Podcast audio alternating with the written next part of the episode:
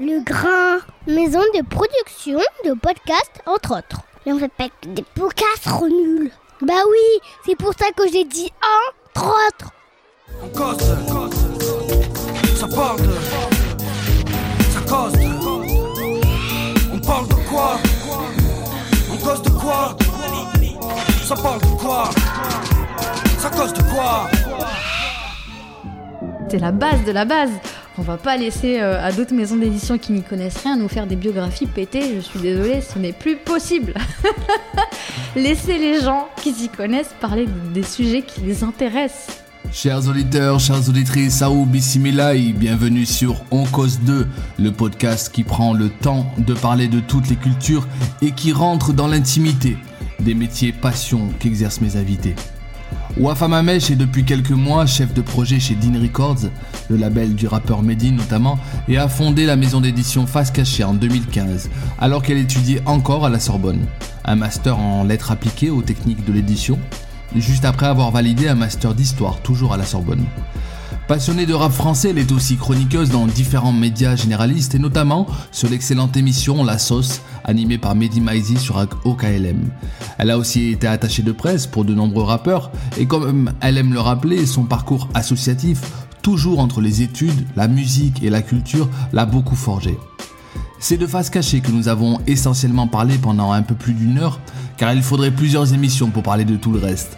Après avoir décalé l'enregistrement à plusieurs reprises, nous sommes finalement parvenus à nous retrouver et franchement, j'aurais vraiment regretté de ne pas pouvoir faire cette interview. En plus d'un parcours exceptionnel et d'une énergie contagieuse, on m'avait dit que Wafat est une belle personne et franchement je vous le confirme. Je suis très heureux donc de vous convier à cette dixième causerie autour cette fois-ci du métier d'éditrice. J'espère que vous prendrez autant de plaisir que moi avec Wafa. Je vous souhaite une bonne écoute, on se retrouve juste après.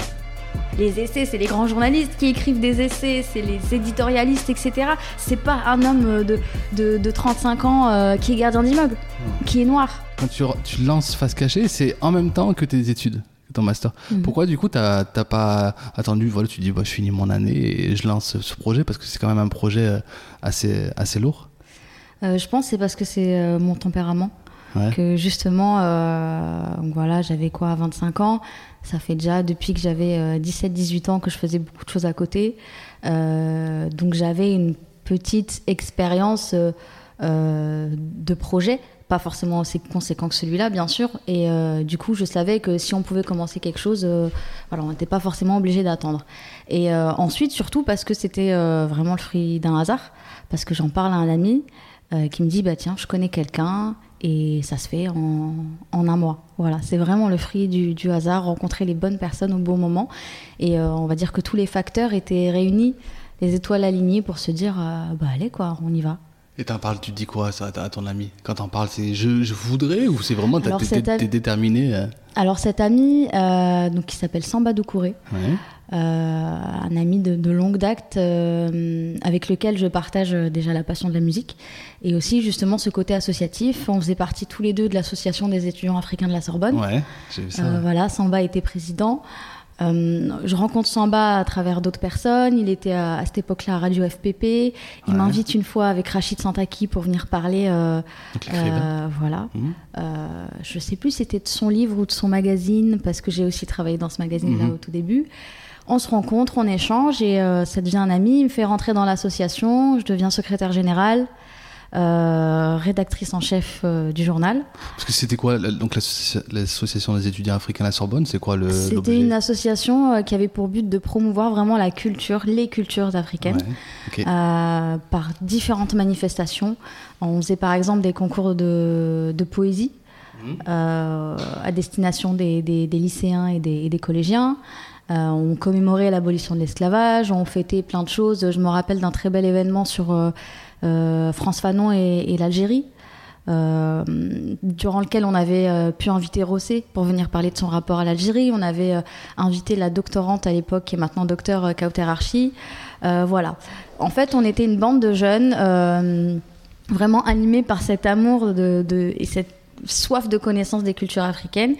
Et euh, ouais, on avait, on, on avait la hargne, quoi. Et ce qui était bien, c'est qu'on mélangeait euh, des choses très actuelles. On a invité beaucoup de rappeurs euh, à venir soit à remettre des prix, soit à venir parler des thèmes, etc. Donc évoqué Rossé, on a pu inviter Youssoufa, on a pu invi- inviter Tiers-Monde à venir, euh, à venir rapper. Euh, C'était au moment où il sortait son album To Be or Not To Be, donc ça, ça fonctionnait très bien avec l'abo- l'abolition de l'esclavage. Euh, on a pu inviter DC's avec lequel on a fait euh, une conférence bah, sur Malcolm X, juste avant son événement With Malcolm X. Mhm. Donc on a fait beaucoup de choses, euh, on s'est tous forgés. Euh, voilà, un métier. euh, euh, je peux citer d'autres personnes. Voilà, Samba Doucouré est journaliste. euh, je peux citer Adiratou Diarasuba qui était aussi qui avait repris le flambeau de, de, de Samba et qui était devenue présidente, qui est aussi aujourd'hui journaliste. Ça, j'ai vu une photo qu'elle avait postée avec Marie Scondé. Exactement. Ouais, ouais, on a fait, on a invité des, des auteurs. Ouais, Marie Scondé, c'était, euh, c'était top. Voilà. Ouais. Et euh, donc moi, euh, je, je- je fais un master 2 d'édition. Vraiment, euh, après mon master 2 d'histoire, euh, assez dur le master 2 d'histoire quand même parce que on rentre vraiment dans la recherche et on prépare, on va dire euh, vulgairement, on va dire l'intro d'une future thèse. Donc là, on voyait vraiment que c'était assez dur, que c'était assez prenant, et je me disais bon. En fait, chercheur, j'aurais adoré, mais je crois que c'est pas pour moi parce que je suis quand même quelqu'un qui aime aller sur le terrain, même si j'adore. voilà, je passais des heures dans la bibliothèque, j'adore ça. Et je me suis dit, mince, mais qu'est-ce que je vais faire? Et euh, en quelques temps, j'ai vraiment eu de la chance. J'ai trouvé un master d'édition. Euh, j'ai été prise euh, voilà, sur dossier, mais vraiment, c'était trois jours avant la, la fin de l'inscription. Euh, et ça se passe bien. Et finalement, je vois bien que mon, ce qui plaît dans mon dossier, c'est mon parcours, en fait. Le fait que je sois polyvalente, que, que j'ai fait tout ce dont je te parle, quoi, que ça soit le rap, euh, l'associatif, etc. Donc je rentre dans ça et je me rends compte que finalement, le métier d'éditeur, c'est ce que je fais depuis des années sans vraiment mettre le nom dessus. Euh, déjà, de par euh, le journal associatif, euh, de par les trois mémoires que j'avais fait avant, le fait d'avoir travaillé dans des magazines, etc. C'est quoi faire l'édition finalement? Bah, faire de l'édition, c'est réfléchir au thème, c'est conceptualiser, c'est organiser. Voilà, c'est c'est la personne qui va organiser, qui va dire tiens, ça c'est pas à sa place, euh, il y a pas, il, faut un raisonnement, il faut que ça soit ordonné, il faut que les gens comprennent, euh, voilà, corriger, mettre en œuvre, c'est ça faire de l'édition. qu- Quand on parle de ligne éditoriale, c'est du coup c'est c'est c'est c'est parce que c'est ça. euh, faire de c'est quoi? Ouais, c'est assurer une cohérence d'un- propos. Toi, Tout fait. l'éditeur il sait où il va aller, c'est ça? Et c'est faire en cohérence sorte dans que- le fond et une cohérence dans la forme. Ouais. ouais. Ouais, fond et forme. Oui, C'est parce que tu as ça. aussi la, la, la mise en forme de, de- tout ça. Ok. Et, euh, et donc je fais ça, je rentre en stage dans une grande boîte et euh, je vois comment ça fonctionne en fait. Et euh, bon, c'était toujours lié à l'histoire. hein. Ouais, mais c'est manuel scolaire là. Manuel scolaire, Ouais. voilà. Parce que justement, de par mon parcours, C'est ça. De par mon parcours historique, je, on voulait pas de moi dans les maisons euh, généralistes en fait. On voulait pas que je fasse de la littérature parce que euh, j'ai pas fait lettres modernes, j'ai pas fait. euh, et- donc je me suis dit bon, quand même, euh, j'ai quand même un bac plus 5, euh, je sais lire et écrire, je sais faire plein de choses. euh, Enfin voilà, c'est pas parce que j'ai pas fait des, des classiques que je ne pourrais pas faire ça. Donc je me suis dit ah ouais, déjà c'est compliqué. Et je rentre en fait euh, à Hachette euh, clairement par piston d'une prof en fait. Euh, parce qu'on va pas se mentir, hein, toutes les offres ne sont pas sur internet. Euh, Donc Mhm. voilà, elle, c'est, euh, elle a un ancien collègue qui tous les ans cherche un, un stagiaire pour faire des manuels d'histoire. Donc, euh, donc voilà, Euh, j'étais vraiment à ma place finalement et euh, je me suis dit, bah, en fait, ouais, c'est vraiment moi. Faire li- la littérature, c'est cool, mais moi, je suis plus sciences humaines. Donc autant, dès le début, se spécialiser parce que je pense que le domaine généraliste, littérature, est très bouché aussi. Tout le monde le veut, que ça soit ça ou la jeunesse. Donc moi j'étais plutôt bien dans, mon petit truc, voilà, j'ai vraiment adoré faire ça. Et je vois finalement de l'intérieur euh, comment ça fonctionne. Que euh, bah, faire un livre, euh, bah ok en fait c'est pas si compliqué, il faut réfléchir, il faut penser à certains trucs, mais le plus dur c'est de le vendre. Que tout l'argent est mis dans le marketing, que les grandes réunions c'est choisir la couverture, choisir la typo, choisir machin. Je me suis dit ah mais en fait on peut faire un livre, je connais en fait toutes les règles pour faire un livre, en tout cas faire le texte. Et euh, avec euh, le réseau d'amis proches journalistes que j'ai, on pourrait faire en sorte euh, simplement de, le diffuser vraiment dans, dans les premiers cercles en fait. Et mon but c'était pas du tout de faire quelque chose d'assez gros, c'était ouais j'ai envie de faire un livre qui, qui, qui me parle.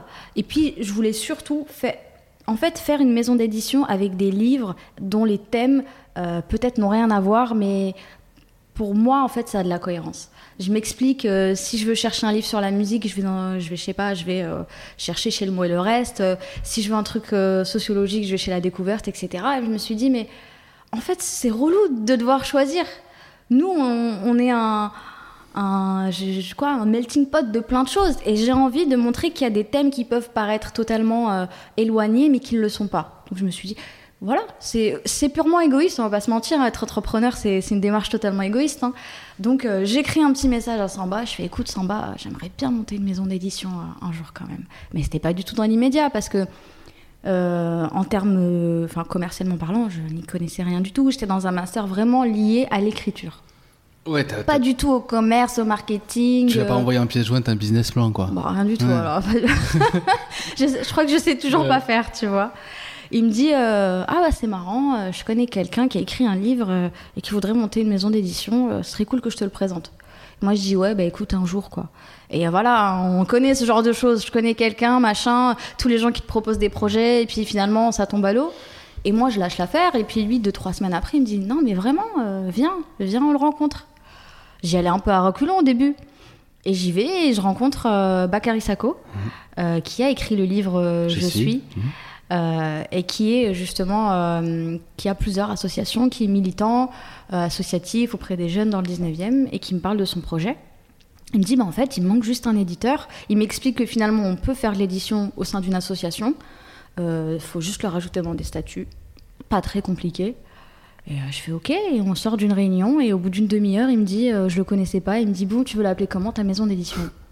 Et là, je le regarde, je lui dis, bah, face cachée, c'est cool.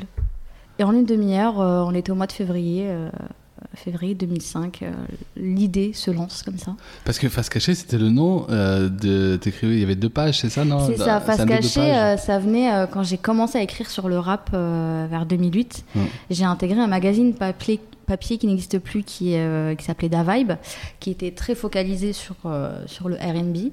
Mais voilà, toujours quelqu'un qui connaît quelqu'un, rechercher quelqu'un pour écrire sur le rap français. Donc je rentre dans ce truc et. euh, Et c'est toi qui donnes le nom de Face Cachée ou c'est Ouais. eux Ah, c'est moi toi qui donne le nom. On me dit, bon, enfin, on peut te donner une double page. euh, Tu parles de rap français, tu parles de ce que tu veux. Je dis, ouais, c'est génial. Donc j'ai appelé ça Face Cachée. Et puis je mettais en avant euh, huit rappeurs, mais vraiment indépendants, quoi.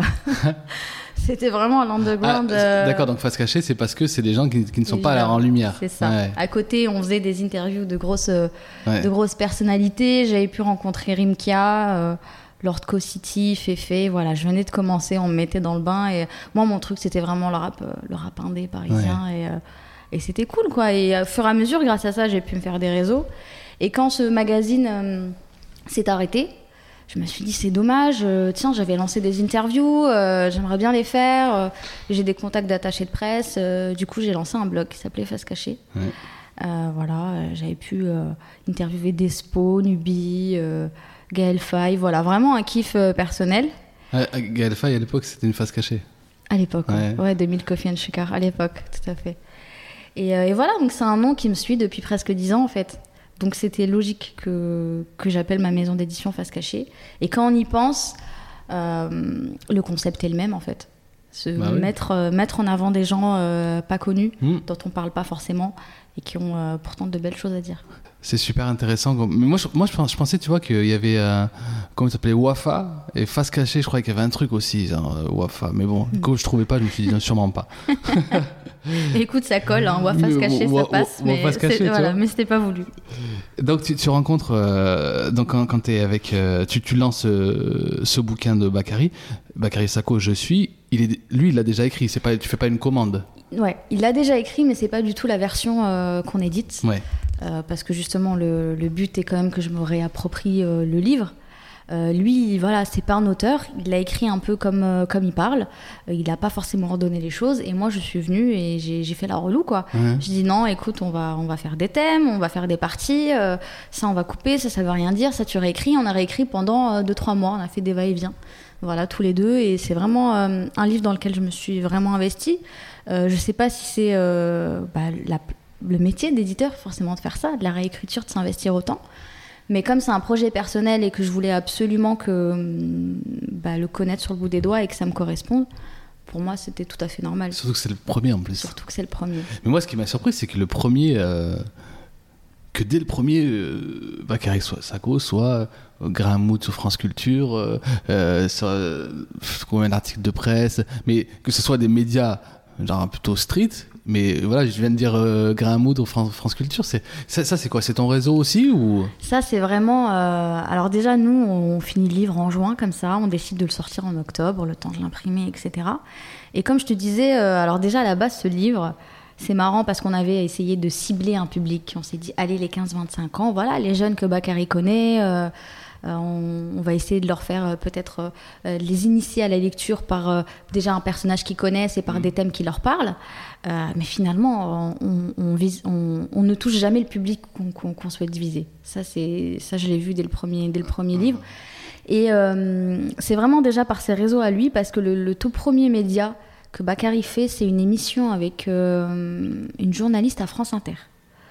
Euh, qui s'appelle Zoé, je ne sais plus comment, mais elle, dès juillet en fait, le livre n'est même pas sorti et elle l'invite parce qu'elle a une émission euh, estivale euh, dans laquelle elle parle de, de, de personnalité. Donc déjà, elle l'invite pour parler de son parcours et puis c'est juste à la fin, elle dit ouais, bah, il a sorti un livre, voilà. Et ça, nous, on n'était pas prêts du tout. Euh, comme je te disais tout à l'heure, déjà même en termes euh, euh, de diffusion, de distribution, de librairie et tout, moi j'avais un livre, il était là. Je me suis dit, ok, maintenant j'en fais quoi? Tu vois, j'ai pas réfléchi à tout ça. Et je savais pas comment on faisait. Je connaissais pas les canaux. Donc on se pose avec mes potes, on se pose avec Samba toujours. Et on se dit, bon, on réfléchit, euh, euh, bah, on va prendre nos petites sacoches. Parce que va- Samba, il continue à t'accompagner d'un. d'un- Il il a pas fait juste le Samba, est, l'entremetteur. Samba est toujours là. Ouais. Samba a toujours fait partie de mes projets euh, et je pense qu'il fait partie de fait partie de Face Cachée. hein. Ah. C'est notre meilleur attaché de presse, Samba. et on se dit bon bah euh, on va choisir euh, une librairie par arrondissement, on va y aller, on va toquer à la porte, on va dire bonjour, on vous présente ce livre, est-ce que vous voulez bien en en prendre deux ou trois? Voilà. Donc après on réfléchit, on se dit bon bah il faut peut-être des feuilles de dépôt. Donc euh, vraiment c'est de la réflexion, euh, de la logique et de se dire ok bah moi j'ai fait des feuilles de dépôt, j'ai fait des numéros de facture, des choses que j'ai jamais faites que auparavant. cette facette, ce, ce- cette facette là, dis- distrib, diffusion, tu l'as pas vu à Hachette. Pas du tout. Ouais, c'est ça. Pas du tout. Là, ni à Hachette ni à l'école, ni en master. Et, et là, comme, euh, auprès de, de tes amis, euh, tes potes journalistes, tout ça, tu, tu, tu cherches pas à avoir des, des, des conseils? Euh, bah, pas forcément auprès d'eux, mais auprès d'autres amis éditeurs. Ouais. À la même année, j'avais intégré le, le groupe de pilotage d'un salon qui s'appelle le Maghreb des livres. Mhm. Voilà, toujours par curiosité, je me suis dit tiens, j'aimerais bien savoir comment fonctionne un salon. Mhm. Je cherche et je trouve euh, euh, ce salon qui a lieu à l'hôtel de ville depuis euh, 22 ans. Et là, je me dis, mais c'est incroyable. Même si moi, j'en entends pas parler, alors que c'était quand même mon domaine de recherche, etc., je me dis, mais quel Et dommage. que je suis curieuse. Voilà, j'envoie un mail. Ouais, il a pas de souci, vous pouvez venir. Donc ça, c'est super. J'y vais. Euh, je rencontre, euh, il y a quelques éditeurs à l'intérieur. On devient amis et du coup, bah, je parle avec euh, avec un éditeur, Euh, un éditeur que je salue. euh, Voilà, je tiens à en parler, qui s'appelle Roger Tavernier, qui a fondé la maison euh, Zélige, euh, voilà, qui été chez Gallimard pendant très longtemps. Et euh, du coup, je lui pose toutes les questions naïves en fait euh, que j'aurais peut-être pas osé euh, poser à un inconnu. Et il m'explique, euh, voilà, il me présente son graphiste, euh, il me présente son maquettiste, euh, il me présente son, imprimeur. Et en fait, je prends les canaux, je prends ses propres canaux, tu vois. Je me dis, bon, bah, c'est lui, il me les conseille, c'est lui, euh, il me dit que c'est bien, bah, je, vais, je vais les prendre en fait. C'est ça, parce que moi, la question que je voulais te poser, parce que pour toi maintenant c'est évident, et t'as dit que c'était pas compliqué à faire, mais t'as as le manuscrit, tu l'as corrigé, ok et, euh, et après, comment ça se passe pour le, au niveau de. Maintenant, comment on, comment on le fabrique le livre? Parce que j'ai vu que, que vos livres étaient imprimés à, en Bulgarie, C'est ça. ça, Euh, Comment ça se passe en Bah, fait déjà, le- en fait, le plus gros travail, c'est déjà d'arriver à ça. Donc, il y a tout le travail éditorial qui est vraiment le plus compliqué. Mhm. Ensuite, euh, bah, il faut quelqu'un qui, qui s'y connaisse, quoi, quelqu'un qui sait faire des maquettes euh, sur InDesign, qui connaisse les règles, Ouais. euh, les règles de marge, qui, qui s'y connaissent en fabrication, parce que moi je m'y connais pas du tout en fabrication, le papier, le grammage, la main du papier, ce genre de choses, les papiers bouffants, machin, zéro quoi. Et, euh, et c'est une personne avec beaucoup d'expérience, donc il connaissait aussi cet imprimeur. Et donc avec le maquettiste, on, bah, on crée des maquettes, on pense des maquettes déjà en amont. Et ça, c'est ça, c'est des gens que tu payes ou- Bien sûr, Ouais, ouais. évidemment. Hmm. Ouais. On, voilà, je lui dis écoute, bah, je vais faire un roman. euh, Et je veux pas qu'il dépasse, euh, aller entre 100 et 120 pages. Euh, Mhm. on, on réfléchit au format, mais c'est vraiment, c'est un instinct. Tu vois, j'ai des livres dans ma bibliothèque, je les prends, Ouais. je fais tiens, celui-là, il est beau, il me plaît bien. Euh, J'aime bien la forme, donc euh, le format, donc euh, je vais le mesurer, je vais dire à mon maquettiste, bah, je veux un 13-20. euh, et, puis, et puis je veux telle couleur, je veux que ça soit tel effet. Et puis lui, il me propose des choses. La photo, c'est ton idée? Non, la photo, Bakary était venu avec. Il avait déjà Ah fait bon? ça avec son graphiste. Il avait déjà excellent, la. excellente. Voilà, c'est ça. Super. Superbe et euh, rien qu'une couverture noire, ça changeait. Donc après, on réfléchit ensemble. Bon, fini mat, fini brillant. euh, C'est mieux un fini brillant pour, euh, pour mettre en avant les couleurs, etc. Voilà, on réfléchit ensemble et c'est l'architecte, quoi. Moi, je lui ramène. je ramène le fond, je ramène mon texte. Mhm. Et à partir du moment où on a validé la typo, la disposition, la taille, les marges et tout, et ben lui il fait ça. Voilà. Et t'as. Comment dire T'as un, écha- un échantillon, je sais pas, c'est pas, bon, c'est pas Pour les papiers, Pour... euh, avant d'en, imprimer... un euh, prototype, un ouais. ouais. Euh, non, Pas forcément non, Ah ouais non parce que Tu reçois un, euh, cart- un carton de, de c'est ça. En fait, ça dépend. Je, Tu dois avoir le palpitant. Ouais. Tellement. Ah ouais. Euh, ça dépend les imprimeurs parce que j'ai quand même un gros imprimeur. Ouais. Et déjà le fait de, de par la distance. Mm. Euh, imprimer juste un livre, ça coûte beaucoup trop cher en fait. C'est parce qu'il faut les caler, il y a des planches, etc. Mm. Ils peuvent pas imprimer juste un livre. Ça, c'est les petits imprimeurs, peut-être que tu peux aller voir à Paris, qui peuvent te, te- te faire un prototype. Les grands, c'est pas possible. Donc c'est vraiment euh, totale confiance à mon maquettiste. Pourquoi la, la Bulgarie? Parce que c'est le, les primeurs du, du maquettiste. Exactement. Ouais, tout simplement. Voilà, Mm. tout simplement. Je pas, je vais pas chercher ailleurs. Ouais. Ils sont francophones, ils, fonctionnent, ils travaillent super bien. Et, euh, et après, bien sûr, c'est une histoire de coût. Hein. Euh, on va Ouais. pas se Ah oui, mentir, petite maison comme ça. euh. Donc, ouais, on est, on est Alors, très et- quand, quand tu reçois. Donc, t'en, t'en reçois combien à la maison? Enfin, à la maison ou au bureau, je ne sais pas quand. T'en reçois? Dès je suis? Ouais. ouais, J'ai été très, euh, très gourmande. J'en ai reçu 2000. 2000 J'en ai sans les voir avant? 2000 euh, sans les voir avant. Ouais. Ah ouais. Euh, ouais, ouais, ouais. Et, alors surtout, t'as as toujours cette. Ils sont très, très beaux. Non, je, je l'ai vu, mais quand, Ah ouais. quand tu reçois. Non, mais c'est- une joie immense quand tu reçois ton livre. C'est Ah, c'est- c'est ton bébé, en fait. Ouais. Et c'est super. Et là, tu, tu flippes parce que tu l'ouvres et tu te dis J'espère ne pas avoir laissé une coquille quelque part parce que là, c'est mort. Mais bon, c'est le jeu. hein. Il y en a toujours une ou deux. Euh, toujours, dans même, les- même dans les grandes éditions. hein. Ouais, exactement. Mais je me dis, parce que en ce moment, comme je, je t'ai déjà dit, comme je cherche du boulot, je, je vois combien de fois j'ai relu ma lettre de motivation. C'est une page. combien, de fois tu. Est-ce que tu relis vraiment plusieurs fois ou Je finalement. relis, mais euh, il faut pas relire tout seul. Voilà. Voilà, faut- Euh, faut- J'ai faut- fait jouer mes réseaux. Ouais, J'avais euh, euh, des amies doctorantes. Euh, voilà, je leur dis s'il te plaît, est-ce que tu peux relire ça? Ok. Euh, quand tu peux lâcher un billet, tu lâches un billet parce que c'est vraiment un travail important. Mhm. Et moi, je suis partie directement du principe que euh, même si c'est une maison d'édition associative et que moi je ne touche rien, etc., il faut offrir un bel objet. Parce que c'est se tirer une balle dans le pied de ne pas suivre les canaux traditionnels français, euh, sachant que c'est un pays euh, très élitiste, très littéraire. littéraire, voilà, l'objet, l'objet est très important. Mais c'est là, c'est là, c'est là toute la force, hein, Ouais, truc. Parce qu'il y a beaucoup de, de- il y a beaucoup de, de- pas beaucoup. Il y a des, il y a des initiatives associatives qui sortent des bouquins, Ouais.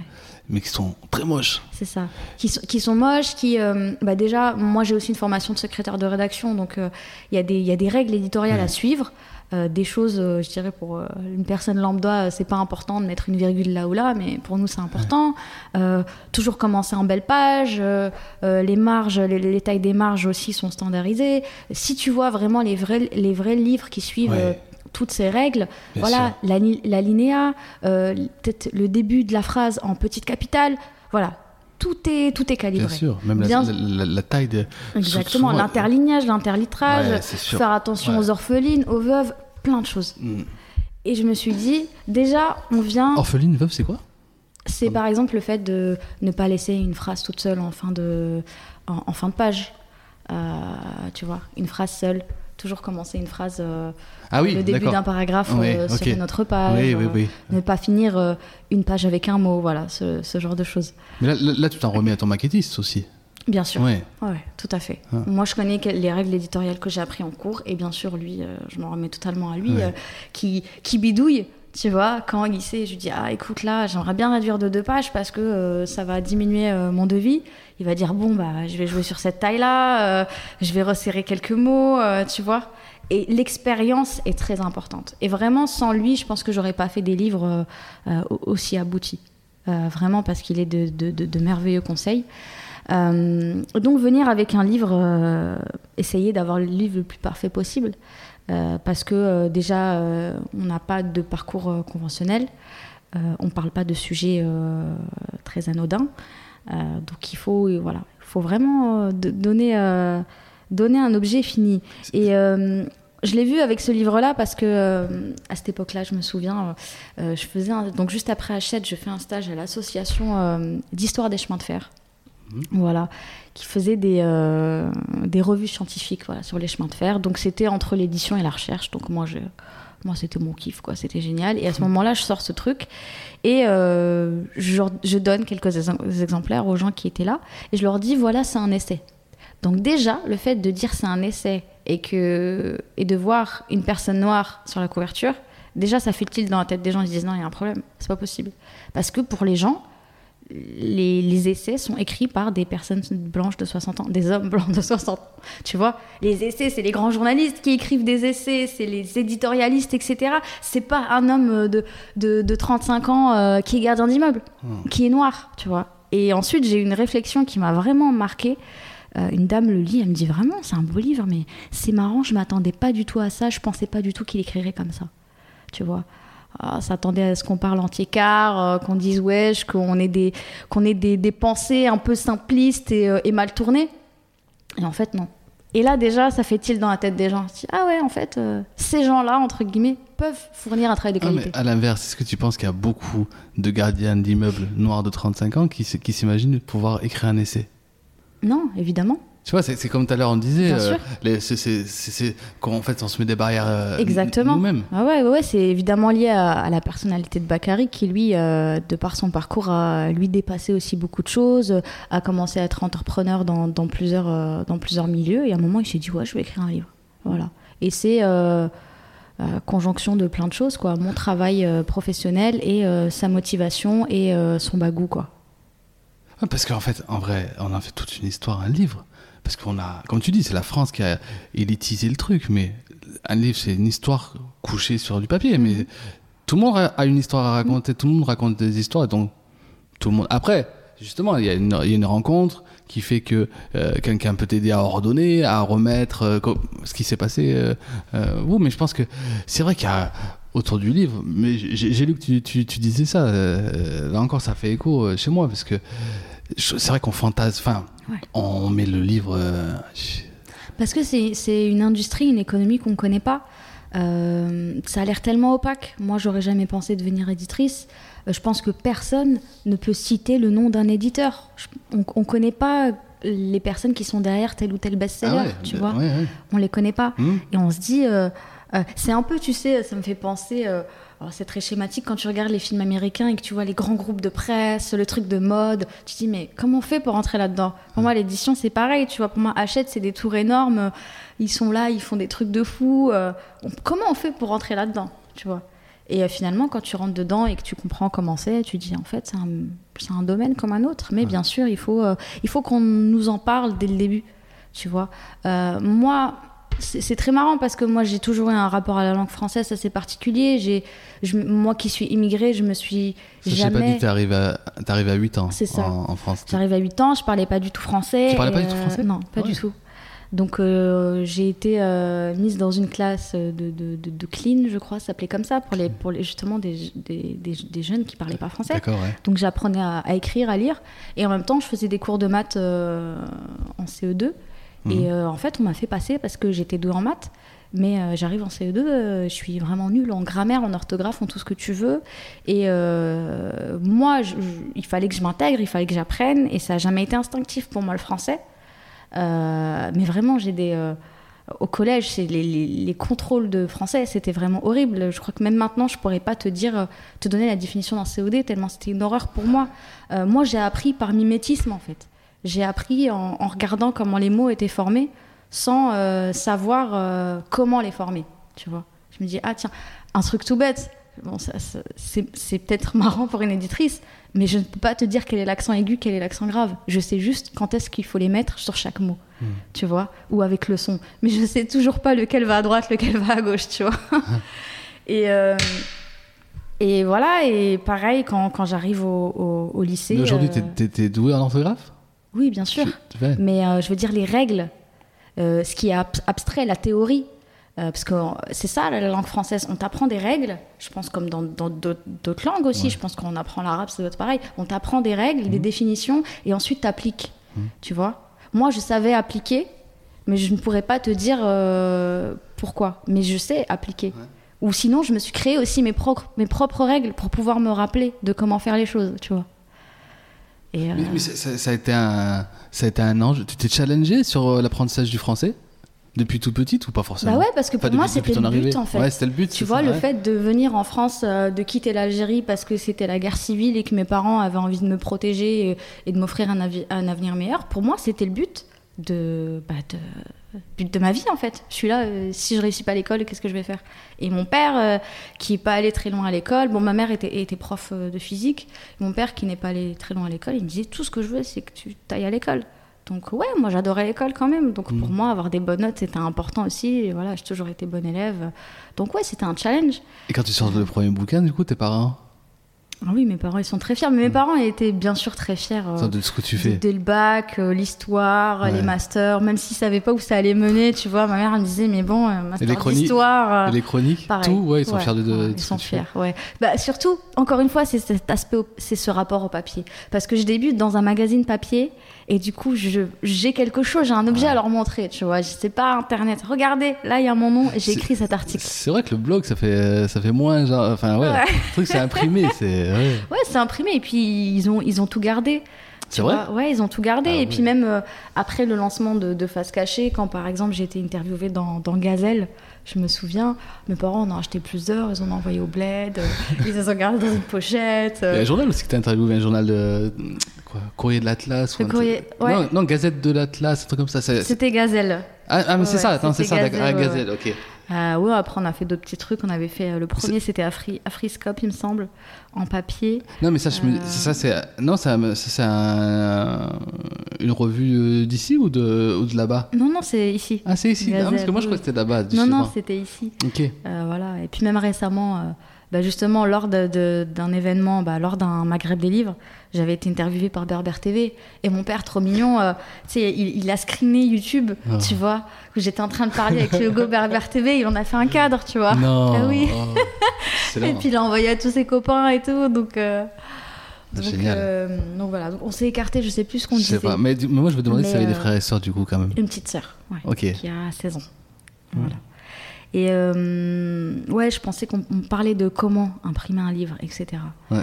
Non, mais c'était- Euh, c'était bien ça- que, ça tu as raconté ça. Est- Est-ce que. euh, tu disais tout à l'heure que tu, tu regardais ta, dans ta bibliothèque les bouquins que tu aimais. Il y, a- il y a une maison d'édition que tu aimes particulièrement dans son travail d'édition? Même pas, Je parle même pas de la ligne de, des, des, des, des bouquins qui sortent, mais la ligne. l'objet. Bah, tu vois, c'est marrant parce que je me suis toujours fo- focalisée sur le fond et pas sur la forme. Euh, c'est après, euh, quand je rentre dans ce métier, où je me, je me rends compte que Ouais. maintenant, je fais attention au grammage. Je fais, ah, le papier, euh, il a dû coûter cher celui-là. tu vois. ah, elle est belle la couverture, tu vois. Avant, c'était vraiment le fond euh, qui m'intéressait, vu que je lisais euh, voilà, pas mal de livres par rapport à mes études, etc. Mais non, ouais, c'est vraiment le fond qui m'intéresse. D'accord. Mais Moi, c'est vrai que je. Du coup, ce que je te disais, je bosse euh, bah, aussi beaucoup avec les livres, dans un autre domaine, mais. Et euh, ouais, c'est vrai que j'étais pas attentif à ça non plus avant. Maintenant, je vois des éditions. euh, je pense pas que c'est des trucs de ouf non plus, mais des, des travaux comme Zulma. ouais. J'adore. Très belle couverture. Ouais. J'adore les couvertures. euh, euh, Il y a des. Bien sûr, c'est toujours quand tu veux les citer que tu, tu trouves pas les noms. C'est ça. Mais euh, il y en a ces couvertures, il y en a ces- ouais, c'est le papier, Ouais. la couleur du papier La aussi. couleur, on pense euh, justement dans les éditions, souvent les auto-éditions, dont on parlait tout à l'heure, qui sont pas celles qui sont pas très jolies. Souvent, ils vont prendre un papier très blanc, le papier, limite le papier de l'imprimante là, tu vois. Ouais. Et j'aime bien moi aussi la. Le toucher, le quelque chose d'un peu plus. Ouais, même la, couleur que vous avez Ouais. est, est- est chouette. Justement, c'est pas un blanc. Ouais, c'est pas un blanc. Ouais.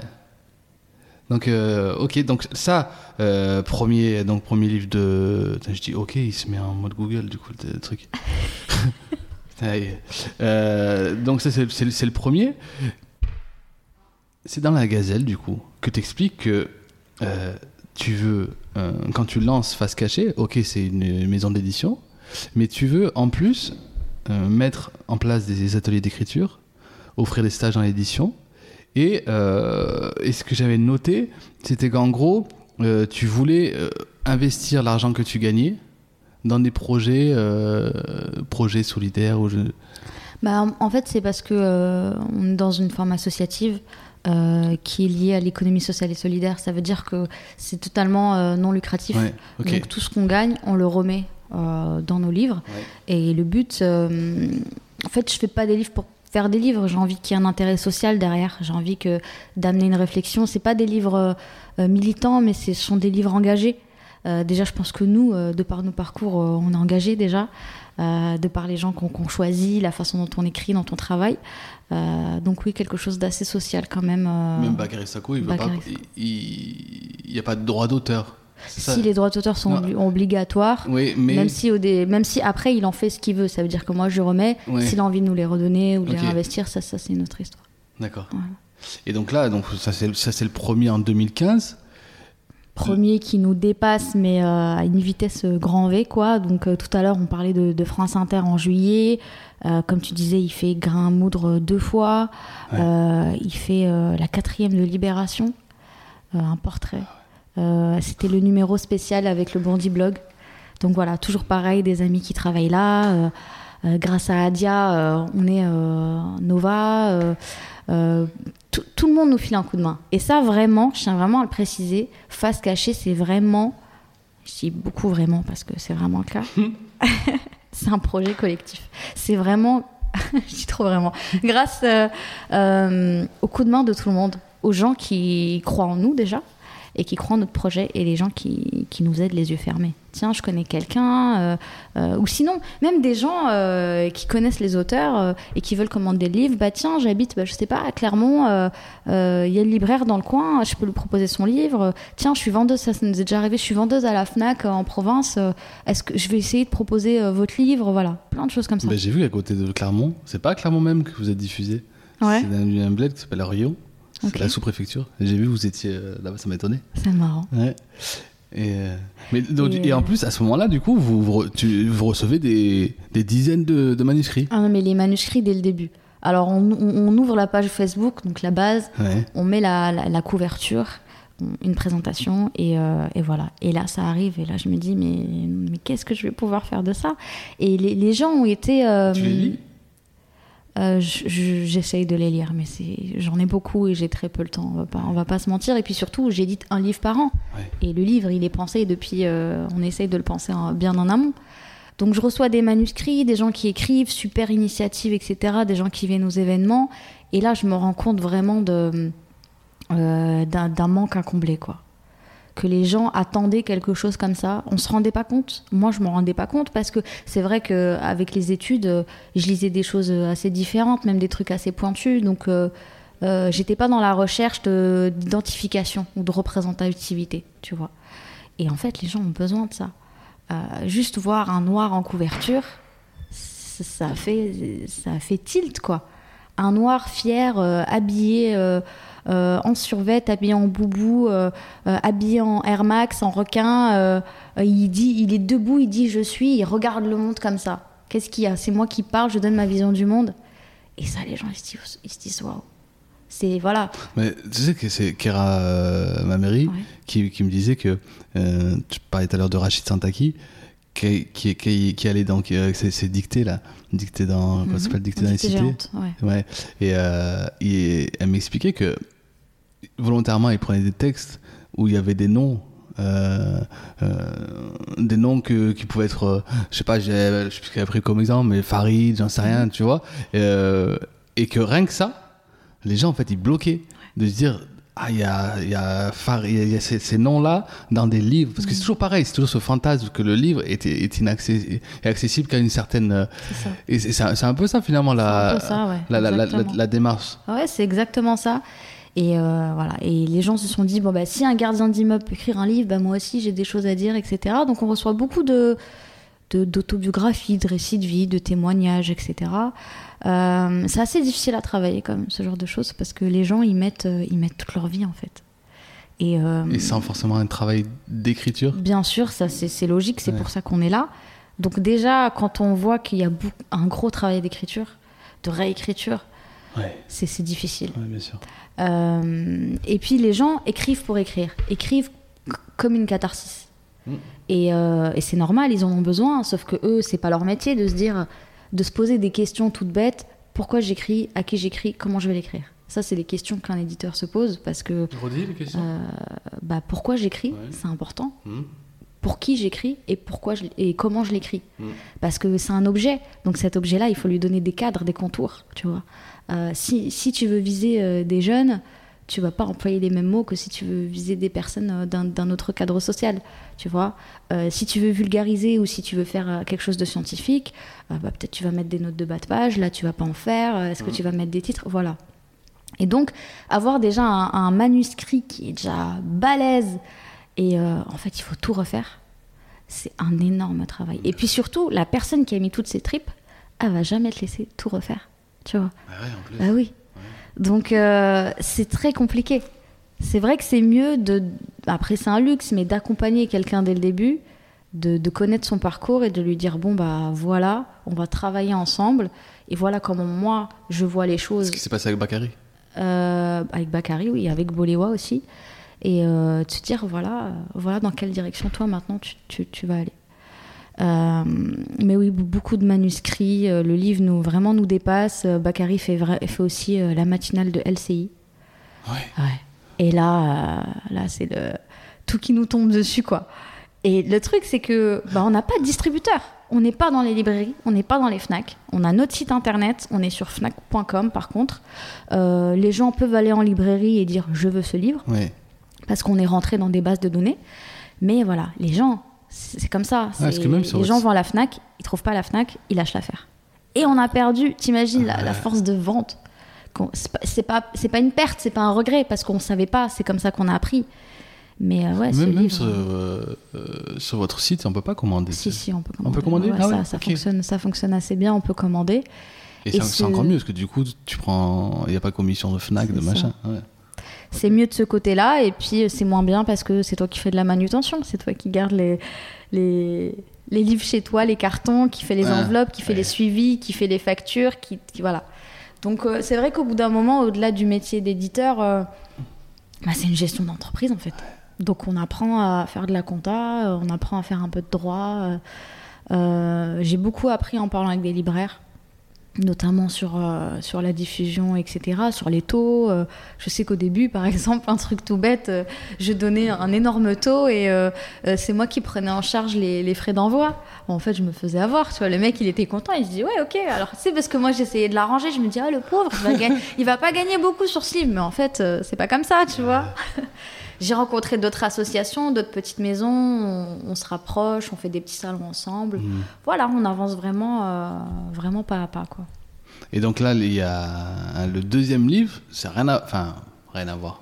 Non, une- tu l'as dit, il y a, il y une cohérence. hein, mais c'est un livre illustré. Ouais.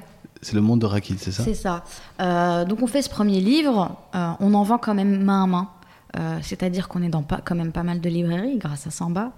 Euh, Toujours Toujours. Euh, on a des commandes, beaucoup de commandes, donc on a pu être en province. Je sais qu'il il y a des universités qui ont acheté le livre, il y a des médiathèques, sauf qu'on n'a jamais le nom parce que la- l'intermédiaire, euh, enfin la, la société qui fait l'intermédiaire est tenue par le secret professionnel, mais ils te disent euh, ouais c'est pour une médiathèque. On a même eu, euh, c'est pour une, euh, une bibliothèque en Amérique du Nord. T'es là, tu te dis ah ouais, mais tu sais, tu sais pas c'est laquelle. mais voilà, on a eu des médiathèques et, et ça c'est vraiment chouette. Et là je me dis bon, bah là j'ai fait un premier livre à l'arrache, disons-le. Maintenant je vais essayer de faire euh, un peu mieux. Et toujours dans ce truc d'indépendance, de se dire bah euh, il faut euh, mutualiser les réseaux. Il faut quelqu'un qui est quand même un, un- petit réseau déjà de base. Vu qu'on mise tout sur Internet, que notre force c'est quand même cette façon de communiquer un peu, bah, un peu hip-hop, hein, disons-le carrément, qui est qui est pas du tout conventionnelle dans le monde de l'édition. Faire des, faire des lancements, euh, prendre des photos avec des rappeurs, euh, euh, tu vois, ce genre de choses. Donc je, commençais à suivre Rakid, qui avait une petite communauté, qui faisait des dessins très chouettes, qui commentait l'actualité, donc toujours avec un, Ah, quelque il, chose de très il avait un engagé. blog aussi. C'est ça. Et puis, en fait, un jour, je le rencontre, je me rappelle, c'était au Yabon Award. Et puis, je le vois, je dis, ah ouais, c'est lui. On se suivait sans s'être parlé. Tu sais qu'il est, il est chez- il moi, enfin chez moi, non, pas Oui, vraiment, oui, il est il est ouais. Euh, et je vais le voir, en fait. Je fais, salut, euh, c'est Wafa. euh, je sais pas si tu me remets. euh, juste pour te dire que si un jour tu as envie d'écrire un livre, bah, sache que je suis là. Voilà, au culot. Et je m'en vais. Et quelques temps après, il m'écrit, il me dit, ouais, en fait, ça me dit bien. Donc on se rencontre, on discute. il me dit qu'il avait déjà été approché par des maisons vraiment très différentes les unes des autres, mais qu'aucune ne lui parlait et que surtout aucune ne lui laissait envie, ne lui laissait l'opportunité de faire ce dont il avait envie. Ah tiens, euh, euh, tu devrais mettre, euh, je sais pas, tes livres, sont, tes dessins sont trop communautaires. Ah non, tes dessins ne sont pas assez communautaires, tu vois. Toujours ce, ce juste milieu aussi, tu vois. Ça aussi, je trouve que c'est- un trait de caractère aussi des, je dirais, des, des trois auteurs que j'ai choisis pour l'instant. C'est des gens qui, euh, bah, pour moi, c'est des gens comme moi, c'est des gens normaux, c'est des gens qui assument le fait d'avoir plusieurs identités, plusieurs, euh, tu vois, d'avoir euh, fait des études, mais en même temps de parler leur langue maternelle. Enfin, je sais pas si tu vois ce que je veux dire. On est, on est dans l'entre-deux, c'est nous, quoi. On n'est pas dans les extrêmes. Alors que la société veut nous mettre dans des cases euh, extrêmes, quoi. Et je lui dis, bah écoute, euh, si tu viens chez moi, je te laisse faire ce dont tu, tu as envie. Qu'il me dit, ah bah tiens, j'aimerais bien, euh, euh, voilà, j'ai des fans, ils arrêtent pas de me dire, euh, on aimerait bien, c'est bien tes dessins, mais on veut un objet concret pour l'avoir chez nous, etc. Donc le livre, c'était aussi d'abord pour ses fans. Il avait une bonne communauté, et voilà, on réfléchit aussi de manière... de manière intelligente en se disant bah tiens on va faire un petit nombre de livres si déjà on a déjà 5% de fans qui achètent ces livres bah, en fait c'est bon quoi on, est bien tu vois donc il choisit plusieurs dates euh, totalement personnelles et ensuite euh, il fait ses dessins aussi totalement euh, librement. Et on travaille un peu le texte ensemble. Mais vraiment je l'ai laissé être lui-même. Voilà c'est- le monde de Rakid. L'implication a été euh, vraiment moindre par rapport à celle de Bakary. Et, et voilà, et toujours grâce au maquettiste qui nous a proposé un beau livre avec une, une belle. bah, tu- Il est super chouette. Et, Il est super mais, tu sais que ça m'a étonné de. Euh, que je l'avais vu que sur le site. Et j'étais étonné de voir que c'était un. Je sais pas, c'est un 13 x 20, mais c'est finalement c'est le même format presque que je suis. C'est ça. Et alors que moi, tu dans mon, euh, dans mon idée, c'était un- une BD en fait. Ouais. Enfin, tu vois, un format, format BD. Ouais, le petit format, un petit truc qu'on met dans mais sa mais poche. mais, c'est- mais c'est chouette. C'est Et- chouette, et ouais. c'est- ça rend super Voilà. bien. Tu vois, des petites techniques, par exemple, euh, lui, il voulait un fond, bah, un fond beige comme ça. Ouais. Et euh, du coup, euh, le papier était un peu plus cher. Le livre. Il est euh, un peu épais le papier, voilà. C'est c'est un peu plus épais. euh, ça. bah, surtout s'il est coloré, il est, Eh oui. il est plus cher. Mais les couleurs sont super bien aussi. Et ben en fait, tout ça, c'est de la bidouille. Parce que c'est pas un papier coloré. C'est le dessin qui est coloré. Le papier, il est standard. tu vois. Ah. Ouais. Et ça, c'était une idée, euh, une idée du maquettiste. Ah. Tiens, ça peut vous aider à, à réduire le coût, etc. Et puis les rabats aussi, qui sont très beaux. euh, Ouais. Carrément. Même les, les, les, couleurs, c'est une sorte de, de, de pastel là que j'aime beaucoup. Très joli, ouais. Et donc le 3 et le deuxième, troisième c'est lui aussi?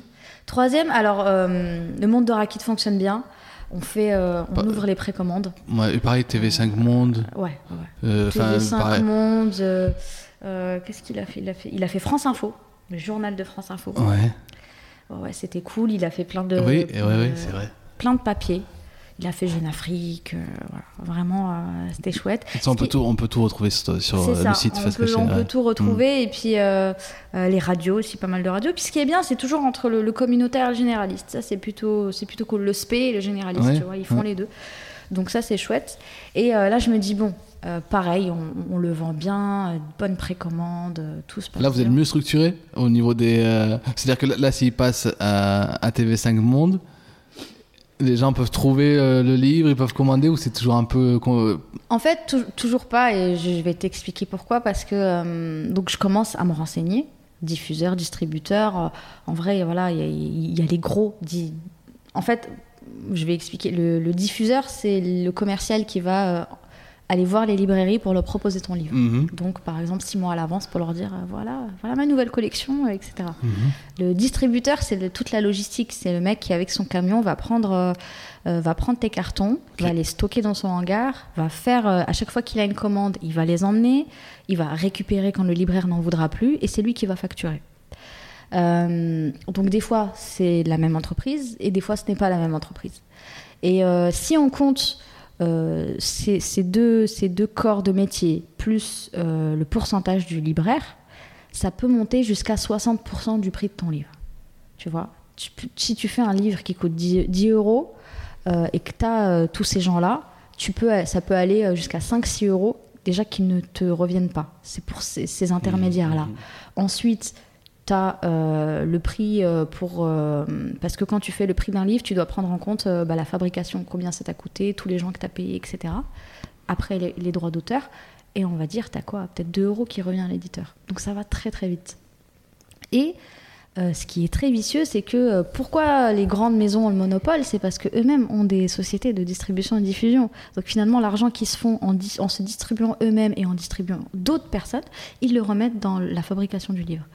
C'est pas l'édition elle-même qui fait, qui fait vivre les gens, en fait. C'est tout ce qu'il y a autour. Tout le côté district. Et aussi, ils ont leur propre, euh, leur propre point de vente. Tu vois, les points relais, etc., ça appartient à des grands groupes. Donc, quand tu as le monopole de toute la chaîne du, du- du livre, toi, en tant que petit éditeur, euh, t'es- un grain de sable dans le désert. Mais il y a un article, alors je sais plus c'est lequel, parce que j'ai- après je, je mets tout en forme, je garde pas les sources, qui dit euh, que pour un projet plus ancré économiquement, Wafa et ses compères se tourneraient plutôt vers la diffusion et distribution. Ça veut dire que vous y avez songé du coup? Bien sûr qu'on y Ouais. songe, parce qu'au bout d'un moment, euh, comme tu l'as dit, on a plus de médias, on a plus de, de demandes. Ouais. Euh, humainement, on peut pas, on peut pas, on peut pas gérer. Voilà. Euh, moi, je suis éditrice. C'est pas logiquement, c'est pas à moi de faire la compta. Euh, c'est pas à moi de mettre sous pli. euh, tu vois, chacun, chacun son métier, en vrai, en vrai. Et il faut que chacun se concentre sur son truc. Donc c'est normal. Donc je commence à me renseigner. Je rencontre quelques petits euh, diffuseurs, euh, voilà, à taille humaine, quoi. Et en fait, ils vivent de, de ton catalogue. C'est-à-dire qu'un livre par an, pour eux, c'est pas rentable. Parce qu'ils ne prennent pas d'argent sur ce que tu vends. Ils prennent de l'argent sur le fait de stocker, le fait d'envoyer et le fait de récupérer. Tu vois? Donc, t'as beau vendre zéro livre, si tu leur as donné 500 livres à mettre en place et qu'il y en a zéro qui se vendent, bah, tu dois quand même les payer, en fait. Parce, tu vois? Et donc, tu peux avoir des mois négatifs et ça peut aller très, très vite. Et le, et le- et le libraire, quand, quand le libraire il te prend euh, 15 bouquins, Ouais.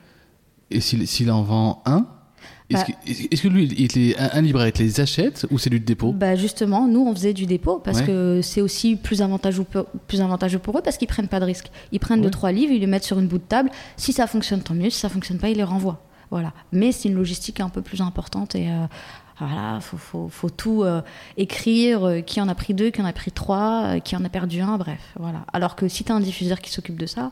C'est un, un poids énorme. C'est lui qui vérifie tout ça, puis- c'est lui qui facture, qui demande euh, le paiement, euh, Et tu vois. Puis surtout, c'est son métier. Bien sûr, évidemment, c'est son Euh, métier. Ouais. Et donc, au- aujourd- aujourd'hui, moi, enfin, il y a le quatrième qui sort. Ouais. C'est un par an, du coup? Non, euh, 2015, Bah, pour, 2016. pour- pour 17, terminer ouais. sur le troisième, moi je me suis dit, tu sais quoi, prends ton temps, essaye de faire les choses. C'est fatigant, structure-toi, euh, essaye de voir pour un diffuseur, quitte à euh, prévoir euh, quatre livres en avance, tranquille, prends ton temps. Et en fait, vers novembre comme ça, novembre 2000, euh, 2017, en 2016, ouais, novembre 2016, je crois, on, je- non, 2017, pardon. Ouais, exactement.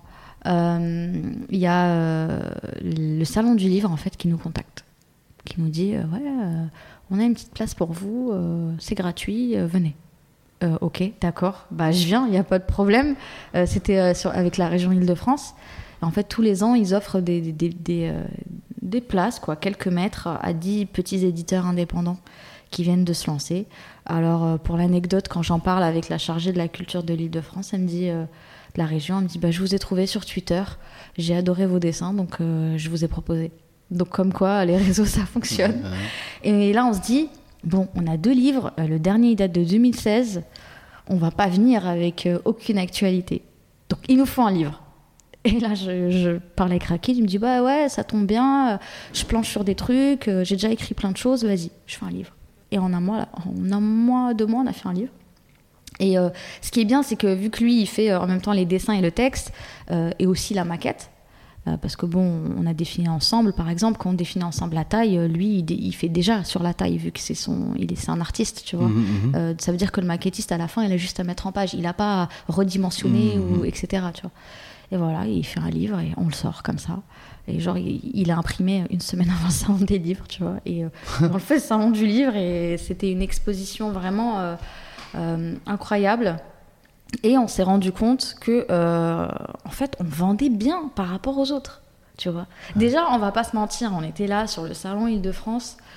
On était les seuls noirs, les seuls arabes. hein. C'était drôle. Et les gens, je pense, n'étaient pas prêts. Tu vois, on était genre 4-5 sur le côté comme ça. Ils devaient se dire, ouais, c'est qui ceux-là? Ils étaient pas prêts. Ils se disaient, ouais, il doit faire toujours ce, ce truc, euh, tu sais, ils regardent du coin de l'œil, ouais, c'est quoi qu'ils font? Ils font des trucs bizarres, tu vois. Mais à force de voir que des gens venaient, tu vois, parce qu'avec tous les fans de Rakid, euh, les gens venaient exprès. euh, euh, on leur disait, ouais, venez vous faire dédicacer le livre, etc. Bah, les gens venaient et on, vendait beaucoup. Et au fur et à mesure, là, les gens commencent, tes collègues à droite, à gauche commencent à te dire Ah, mais c'est bien ce que tu fais, comment tu fais, etc. Donc, ça, c'était vraiment bien. On a même eu l'occasion de faire partie d'une table ronde parce qu'il y a même un espace conférence et on s'est rapproché d'une autre maison en réunion et voilà, rien à voir, mais on a fait euh, une conférence sur les contes pour enfants. Et euh, donc avec des maisons euh, totalement différentes et où Rakit parlait de comment lui dessinait les contes pour enfants parce qu'il faisait des contes pour enfants, Ok. il en avait fait pour euh, l'Institut du monde arabe. Donc euh, par exemple il y avait nous, rien à voir, il y avait euh, une maison d'édition euh, euh, hé- hébraïque et il y avait une autre maison d'édition, euh, je crois que c'était, euh, ils faisaient des choses juifs espagnols, quelque chose comme ça. Et tous, on avait la particularité bah, de faire des dessins et des contes pour Mmh. enfants dans notre langue et dans notre communauté et avec nos, nos, nos- nos cu- notre culture et notre imaginaire. Et c'était super de voir que déjà on avait tous des âges différents, tu vois, de parler ensemble et de se dire ah bah en fait dans notre culture on a tous la même figure du monstre, de la sorcière, de machin. Et là, le fait aussi de voir, euh, c'était, moi j'ai adoré parce qu'il y avait mon, collègue Nabil, il y avait Rakid, il y avait les autres éditeurs, et je les voyais là, mes deux rebeux barbus, tu vois, assis à la table comme ça, et qui parlaient super bien, et qui, et qui, tu sais, qui sortaient des, qui parlaient de Céline, qui parlaient des, contes de Perrault, et là je me dis, c'est ça que je veux, c'est ça qui est génial, tu vois. On est là, euh, on nous prend peut-être pour des gens du ghetto et tout, mais non, le mec il te plie en littérature, cherche pas, tu vois. Et, euh, et Rakit qui continue à. qui termine le truc en disant Ouais, mais peut-être que DBZ, c'est le conte moderne, tu vois, Star Wars et tout. Et ça, c'était juste génial. Et, euh, et je me dis Ouais, c'est c'est ça en vraiment qu'on qu'on veut faire. Et, euh, et voilà, c'était En vraiment. fait, une plus belle- t'av- plus t'avances, plus tu te dis oui, c'est c'est évident, c'est ça que. C'est évident et euh, c'est pas évident pour les gens, mais c'est pas grave. Mm. Ils- vont le comprendre très vite. Et donc le quatrième sort, tu as fait la, la, Le quatrième sort euh, ouais, le 20 septembre, donc j'ai fait le lancement Le le, lancement. 5. là encore Euh, pho- photo magnifique. Merci. Il Euh, est venu avec sa, avec sa photo. Ouais, parce que j'ai Euh, vu ce soir. Ouais, je me suis dit que Ouais. c'était sa photo. C'était sa photo. Ouais. Euh, encore une personne que je rencontre via, via Samba, on va pas se mentir. Ça- ah on se rencontre sur le quai, on habite pas loin, on se rencontre sur le quai euh, du métro euh, avec Samba et Boléwa. euh, il me le présente, ok d'accord. Et encore une fois, j'étais dans l'optique. C'est bon, Wafa, t'as fait un livre en deux mois, c'était fatigant, euh, t'as peut-être pas pu le défendre comme tu voulais parce que t'as pas eu assez de recul. Prends ton temps maintenant. Euh, c'était, c'était un peu avant hein, d'ailleurs. Il- il- donc après, il, il vient, il m'écrit, euh, il m'écrit sur Facebook euh, une fois, deux fois, trois fois. Je dis bon, allez. Il insiste quand même le pépère. euh, bon, je vais aller euh, peut-être le l'écouter. Et euh, ce qui m'a convaincu, c'est que déjà, il avait un, un co-auteur. Donc, euh, Bala Fofana, journaliste de. Libération. Et là, je me suis dit, on va pas se mentir, ça me fait du travail en moi. Ouais, Voilà. Il a déjà quelqu'un euh, qui peut lui, qui peut l'orienter, parce que lui, il n'est pas du tout auteur. Il, ça, il est danseur, lui. il est danseur. Et ça, c'était pas mal. On a mis un an et demi à faire ce livre, voilà. Même si chaque auteur a envie que les livres sortent vite, mais euh, concrètement, c'était, enfin, un an et demi entre le premier rendez-vous, Ouais. en discuter, prendre le temps de se revoir, euh, première version, deuxième version, voilà. Et euh, quand ça sort. Et je lui ai dit, écoute, il faut que ça sorte euh, quand tout soit prêt. Je veux, je veux plus travailler dans la précipitation. Et lui, qui a aussi beaucoup de réseaux, pouvait vraiment faire quelque chose de bien. Et, et voilà, donc j'ai réussi à avoir un peu d'avance, à faire même de la com un peu différemment, à faire des, visuels en amont, à préparer des choses. Et voilà, et ça fonctionne, euh, ça fonctionne bien encore. Et euh, toujours en, auto-édition, en auto-distribution, parce qu'à un moment, on s'est posé, on a réfléchi, on s'est dit, bon, euh, déjà, on n'a pas le temps d'aller voir quelqu'un pour lui dire, tiens, j'ai tel ou tel livre, parce que j'en avais qu'un. Et en fait, entre-temps, j'avais fait un rendez-vous avec une maison d'édition. Et euh, déjà, je suis venue, la force, c'est que je suis venue, euh, pourquoi ils, sont, ils ont accepté, euh, une maison, un distributeur, pardon. Pourquoi ils m'ont accepté, c'est parce que je leur ai directement envoyé les coupures de presse. On va pas se mentir. Et, voilà. Et elles ont dit, waouh, vous avez fait tout ça, vous, là, toute seule? Ouais, j'ai fait tout ça. Et je leur ai proposé, je travaillais sur d'autres livres qui n'ont pas abouti pour X raisons. Et je voyais bien que les thèmes leur parlaient. Parce que c'est des trucs. Enfin, on touche des gens qui ne touchent pas. Et on a rencontré beaucoup de personnes dans différents domaines qui me disent Ouais, vous touchez des jeunes de banlieue. Et ça, c'est un, un public qu'on n'arrive pas à toucher. ouais. Tu vois J'ai même eu des auteurs qui étaient déjà édités dans des maisons d'édition qui sont venus, qui m'ont dit Je préfère que ça soit toi qui l'édite parce que toi, tu vas toucher les jeunes de banlieue. Ah ouais. Après, ça s'est pas fait pour, pour d'autres raisons. Mais du euh, coup, ça, c'est un argument aussi auprès de. Peut-être de. euh, pour avoir des aides publiques, non? Ouais, bien sûr.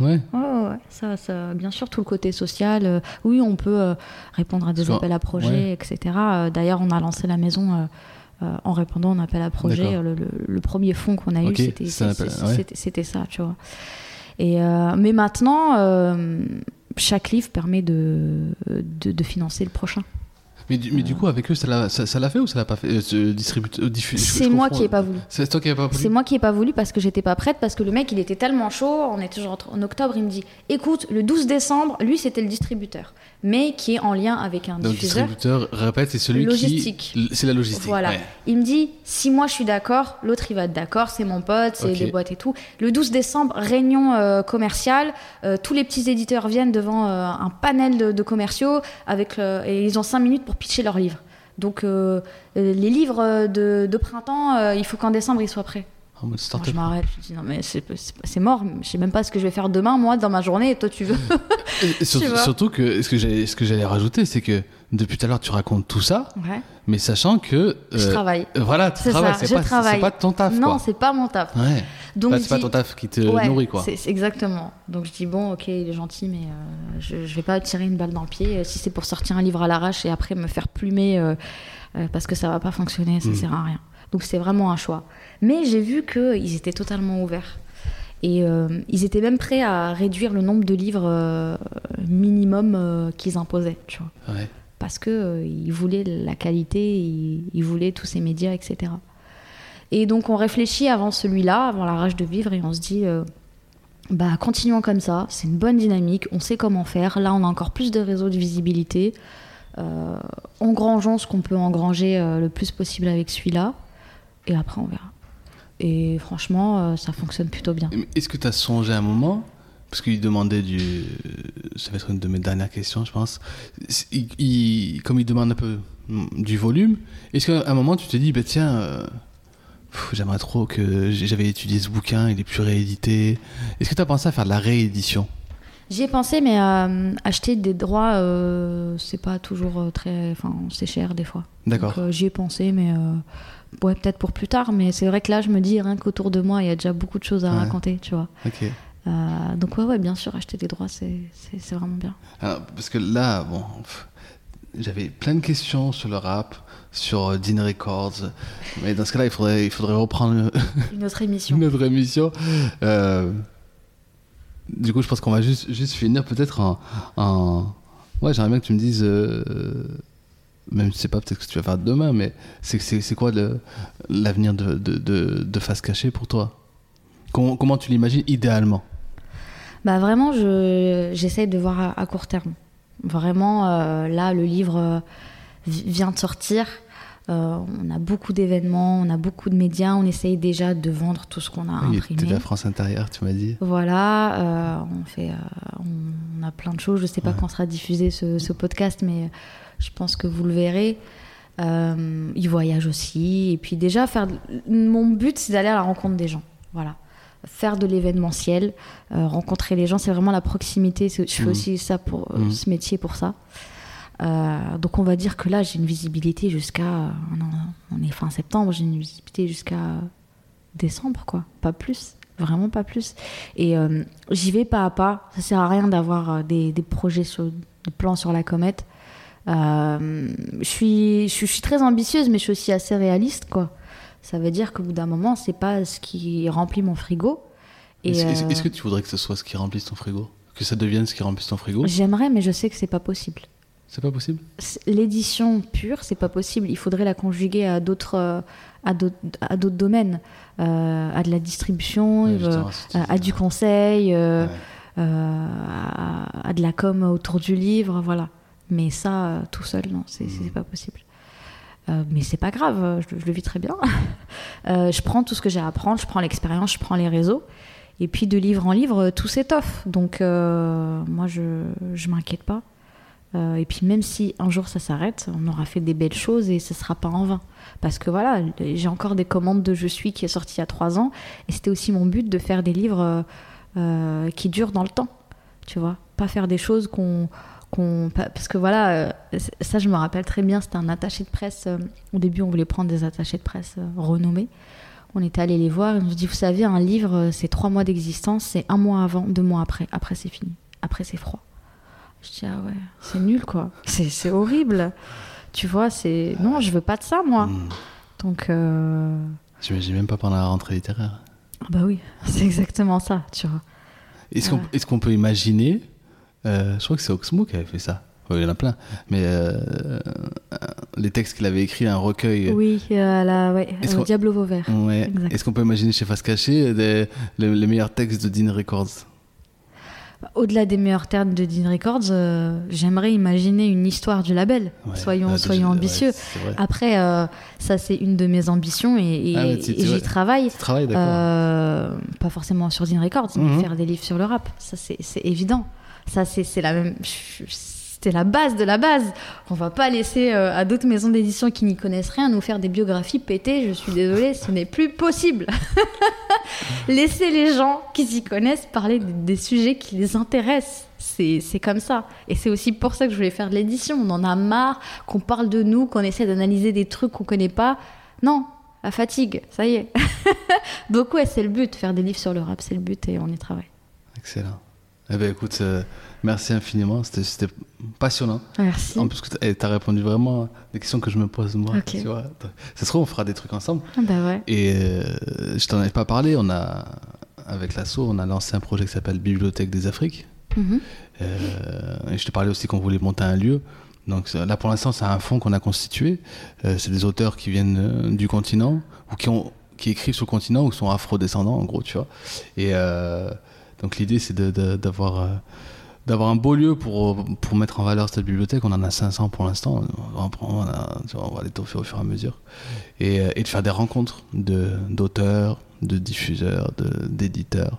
Donc ça se trouve, je sais pas si tu connais Clermont-Ferrand, peut-être que tu viendras à Clermont-Ferrand de ces Bah ouais, avec plaisir. Et c'est vraiment ce genre d'initiative euh, euh, bah, qui, qui crée des liens, quoi. Voilà, je connais d'autres personnes qui font ce genre de, Mm. de choses et c'est c'est comme ça en fait qu'on avance. Et euh, ouais, il faut, faut qu'on se serre les coudes et euh, pour je donner de la lumière à tout le monde, quoi. Mm. Mm. Donc euh, très bonne continuation pour ton projet et Mm, puis ben. euh, on aidera euh, du mieux qu'on pourra. Ouais, je, je, m'en- je m'en doute pas. J'ai vu la personnalité. un petit peu. Merci Wafa. Je Merci.